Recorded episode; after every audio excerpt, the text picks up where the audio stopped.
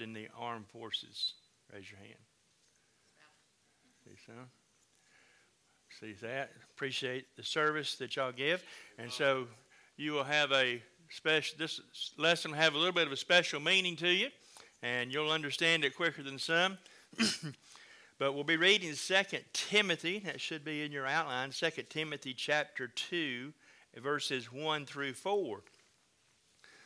Thou therefore, my son, be strong in the grace that is in Christ Jesus, and the things that thou hast heard of me among many witnesses, the same commit thou to faithful men, who shall be able to teach others also. Thou therefore endure hardness, a good soldier of Jesus Christ. No man that warreth entangleth himself with the affairs of this life, that he may please him who hath chosen him to be a soldier. So now we know that Paul was a preacher and Timothy was a preacher, but we can't look at this letter as a preacher sending a letter to a preacher. We may tend to overlook it. Not this is a letter from a soldier to another soldier, of which we all are if we're saved by the blood of Jesus Christ. We're all soldiers. Now, the Bible describes the Christian life as a uh, battle, and we are soldiers, and we are privileged to serve under the greatest captain that ever was, Jesus Christ. We should be motivated by the mere fact that we, He found us worthy to be put into the service. We should be motivated to a standard of excellence.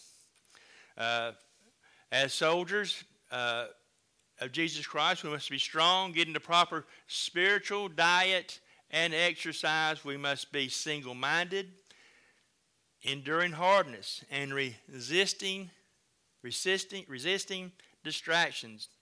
We must be secure, understanding our position, our destination, and our commission. And the lesson objectives the th- these three are understand the reality of spiritual warfare. We must understand that it is a war. There are principalities and powers against the power of Jesus Christ, and we are part of the warfare against those principalities. And then commit students should commit themselves to the disciplines that contribute to strength and focus and three, purpose to give Christ faithful obedience to the end. If you recognize the, those last two things, commit and purpose, they were in the last lesson. There's a lot of things as Christians that we need to commit to and purpose in our lives to do. So we read that scripture again, 2 Timothy 2 1 through 4. Thou therefore, my son, be strong in the grace that is in Christ Jesus, and the things that thou hast heard of me among many witnesses, the same commit thou to faithful men, who shall be able to teach others also. Thou therefore endure hardness as a good soldier of Jesus Christ. No man that warreth entangleth himself with the affairs of this life, that he may please him who had chosen him to be a soldier. A soldier has to separate his normal life from warfare life. You cannot keep up both of them. You have to be separate. You can't uh, go into war and still be able to uh, take care of the things back home. You have to be dedicated to that warfare. Every person in the world has normal life issues to attend to. Every saved person also has, has spiritual warfare issues to attend to. So there's things uh, in our spiritual warfare that we must attend to and not allow the things of our normal life to interfere with. Now, we have to do both. We know that. But we have to separate the two. If you don't separate them, guess which one's not going to get done? The warfare. A good soldier follows the command of his leader to win a military victory. He's faithful to the end, whether in victory or to defeat. He does his duty regardless of circumstances and in spite of difficulties. The Christian life, again, is, is a battle, but we don't see a war zone. We don't see it. So we tend to deny its reality because we cannot see it. But Ephesians 6 and 12 tells us, For we wrestle not against flesh and blood, but against principalities, against powers, against the rulers of the darkness of this world, against spiritual wickedness in high places. These powers, principalities, do not rest. They don't. Now, as way of illustration, wrestling was extremely important in the Greco Roman world in Apostle Paul's time. During the time of the Apostle Paul, the outcome of a wrestling match could have very serious consequences. The winner would receive praise, adulation, and rewards and gifts. The loser may have his eyes gouged out. Or worse. With so much at stake, it made, only made sense for each contestant to prepare himself in every way possible to give the struggle his best fight. More is, it, more is at stake in the unseen spiritual warfare than any wrestler ever faced. We receive rewards for wrestling our opponent. opponent. The Bible tells us to put rewards up, rewards up in heaven, right? We, we'll, we'll have those. You may, you may not see them here, if you do it, you'll have them. When we fail to wrestle the enemy, the spiritual sight of those that are lost is gouged out. You're the light. And when you're not fighting the battle, when you put when you allow your light to be put out, they are blinded. They're blind already, but they have no hope if they don't see some light around them. Now in wrestling, now, I'm not talking about WWF, okay, or WWE or whatever they call it. I'm talking about real wrestling. As long as you stand, you cannot lose.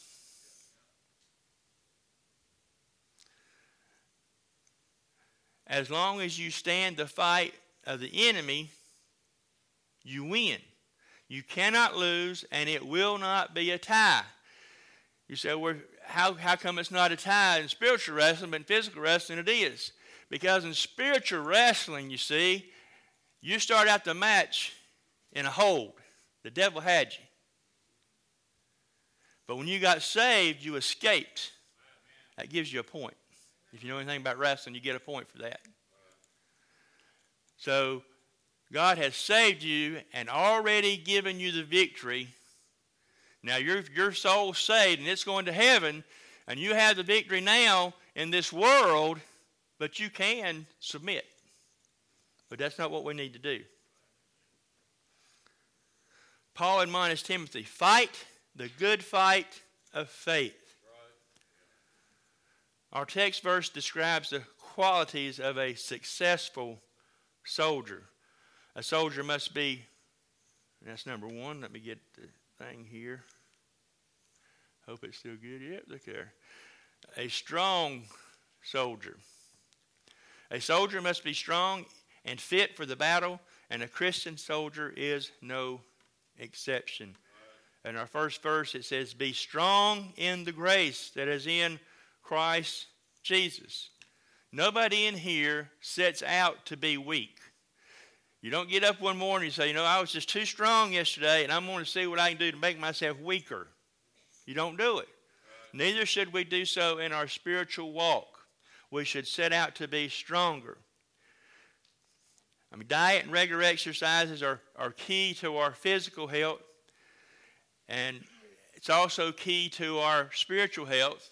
A, a soldier goes through basic training or boot camp. He's given very disciplined instructions and routines to get, put his body through. He's given a very uh, structured uh, food. I didn't say good food. I said structured food. I don't know. I haven't been there, uh, but it's they know what they're giving you. They're giving you calories. They're giving you protein. They're giving you uh, what you need. But anything that's left to itself eventually decays. a garden will fill up with weeds, a house will fall apart, and a car will eventually cease to run. But unless we put effort in our own spiritual bodies to strengthen them and to see them grow and nourished in the Word of God, we will decay. So we look at our diet, our spiritual diet. The Word of God is often compared to food in the Bible. Jo- Joshua 23 1, must be 23 12. Okay. Neither have I gone back from the commandment of his lips. I have esteemed the words of his mouth more than my necessary food. So he's saying here, he believes it's more important to have the Word of God than it is to have breakfast. Psalm 119, 103. How sweet are the words unto my taste, yea, sweeter than honey to my mouth. Jeremiah 15, 16. Thy words were found, and I did eat them, and thy word was unto me the joy and rejoicing of mine heart, for I am called by thy name, O Lord, God of hosts. 1 Peter 2 2. As newborn babes desire the sincere milk of the word, that ye may grow thereby. We have allowed the principalities to cause us to lose the importance of the Word of God in our lives, in our spiritual diet. Now, if you was a serious athlete, you would understand the, the importance of ingesting the right kind of food. And a proper diet for a Christian is the Word of God. The Christian soldier must be spiritually fit to serve his master to the fullest. He needs a proper diet of the Word of God. Now, I thought about this. I don't know. I know I, I know what I'm about to say, but I don't know how you feel about it or if you've ever thought about it. One might think that a preacher studies the Word of God because he's been called to preach. But he must first study the Word of God before he is fit to be called to preach. And the same thing goes for all soldiers. We need to know the Word of God, or we won't be ready. We won't be prepared to do what God has for us to do, whatever that may be. It takes the Word of God. Need to spend time daily feeding on the Word of God. Right. And not just not just say, well, read that chapter, check. Read that chapter, check. You've seen you've heard Pastor say it, but he says, check. He's left-handed.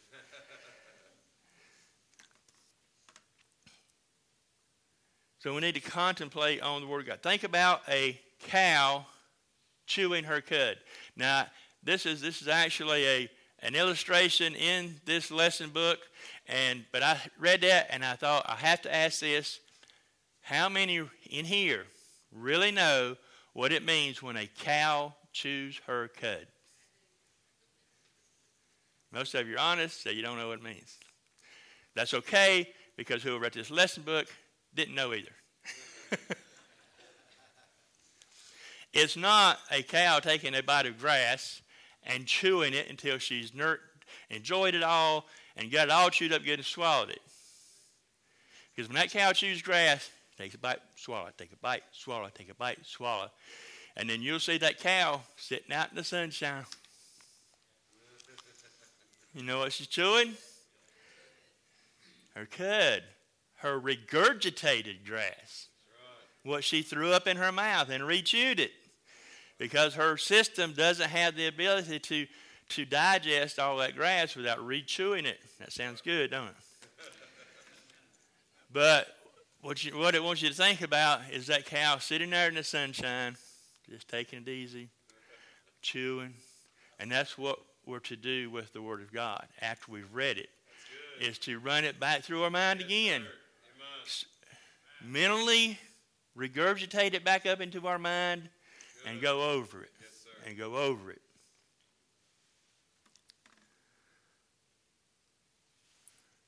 And then we've got to have exercise. So we've got the strength, right? You can't have the exercise and then eat. You got to have the, you got to have the, the energy to do it. It's not just a proper diet of God's word, but we must also exercise our spiritual senses. How can we as soldiers exercise in the spiritual sense? First, we must exercise our faith. Abraham is an example of a man who exercised his faith. Romans 4:20 says he staggered not at the promise of God through unbelief, but was strong in faith, giving glory to God. Now God said, Abraham, you separate yourself from your family and you go out and find a city. Where at, God? I'll tell you later. You just separate. See, he had to separate first. And if you study him closely, you'll notice that he didn't get to where he was going because he didn't fully separate. He took somebody with him. He said, separate from your family. But he took Lot with him. And then when he separated from Lot, he found the city. He found where God said go. So we are to separate ourselves so we can listen to the Word of God and trust in Him that He will lead us in on that path. Romans 4:21 says, "And being fully persuaded that what he had promised he was able also to perform." Now that's a a, a, a factor in salvation. We must believe that God is able to save us, and when we ask Him, we must believe that He did. It's faith. 2 Corinthians 5 7 says, For we walk by faith, not by sight. Romans 14 23, whatsoever is not of faith is sin. So we have to practice faith and we have to exercise that faith. Faith is like a muscle. If you don't use a muscle, it will, it will basically disappear. It'll go away. So we must exercise living by faith and it will become a habit. We establish bad habits by repetition of wrong actions, and we establish, we establish good habits by the repetition of right actions. We can exercise your faith by reading and believing the promises of the Word of God. Exercise your faith by obeying the commands of God, trusting that He will bless your obedience. Exercise your faith by choosing to trust God, even in the face of difficult circumstances or uncertainty. You see, so you've got the diet of the Word of God, and you got and you've read it and you understand it, and God has told you to go somewhere, do something, and you're certain of that. So no matter what circumstance or situation comes up, God didn't change His mind. If He told you to do it, He told you to do it. He will help you through it, and you have to exercise the faith to do that. We need to exercise ourselves in right living. By doing this, Paul testified of a clear conscience to Felix. He said in Acts 24 16, And herein do I exercise myself to have always a conscience void of offense toward God and toward men. Now, I'm going to assume that everybody in here, if you're saved by Jesus Christ, that you do not want to offend God. But we don't put much emphasis sometimes on not offending man. A man told me one time, he said, I, I just got one way. I do I do live how I live, and if somebody don't like it, so what? Well, it might be that you know somebody doesn't like a certain way you do things. You ought to do it a different way. You don't offend somebody if you can help it. Paul was able to witness any, to any man because he offended no man. The person you offend may be the very person that God wants you to witness to tomorrow. And if you offend them, you're done. Finally, we need to exercise ourselves in godliness. 1 Timothy 4 7 8. Look at these two verses in your outline 1 Timothy 4 7 and 8. Let's examine these two verses. But refuse profane and old wives' fables, and exercise thyself rather unto godliness. For bodily exercise profiteth little, but godliness is profitable unto all things, having having promise of the faith that now is, and of that which is to come. So let's look at that first part. But refuse profane and old wise fable. Now, what exactly uh, does that mean?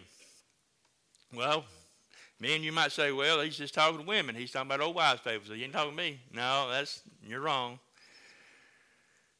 So let's work, look at the word refuse. It means decline, shun, avoid, right. make excuse, entreat, refuse, reject, to beg off. And then profane, profane and old wives' fables. It means talking junk speaking unprofitable words. Gossip, yes, but not just gossip. Lies and falsehood, yes, but truths about anything that isn't godly. Then the rest of that verse. And exercise thyself rather unto godliness. Exercising yourself and having the proper attitude toward God and in giving Him the respect and honor he deserves. Praising him, esteeming him, glorifying him. The word profane here also infers, and many times in the Bible explicitly refers to not only God, but the things of God and his sanctuary or the house of God. Now, you've heard Pastor talk about this many times. Now then,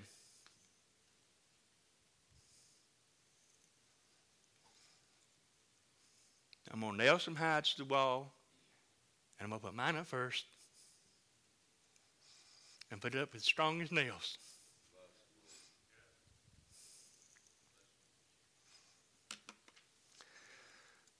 When we come to church, we talk about everything but God profane fables. Profane fables. We should be praising Him, esteeming Him, glorifying Him. And we're spouting out profane fables. Again, and exercise thyself rather unto godliness. Yes. This does not come naturally, it will take work. Now, I want to make a suggestion to all of us, including me. Before we come to church, ask God to put something godly on your heart to talk about. When we come through the doors, talk about that instead of what the world has filled your mind with. If someone starts talking about something profane, anything not esteeming God, Beg off. Excuse yourself. Right. Retreat. They're going to think you're rude, yeah. but you're not. Trying to help them. Imagine the difference it would make in a service if we were all glorifying God before the official start of the service. Right. Service, the church service starts when you walk through the doors. Yes, sir. In verse 8, for bodily exercise profiteth little, but godliness is profitable unto all things, having promise of the life that now is and of that which is to come. The word promise is in the exact middle of that verse. And that's what the verse is about. It is a double promise. Not only will it help you here, but it's going to put rewards in heaven. You say, what kind of rewards? I don't know. I don't hand them out. I just know the Bible says you're going to get them. When evaluating your spiritual diet and exercise, keep in mind that there is always room for growth. Amen. If you're not exercising, you're not growing, and therefore your spiritual strength is deteriorating.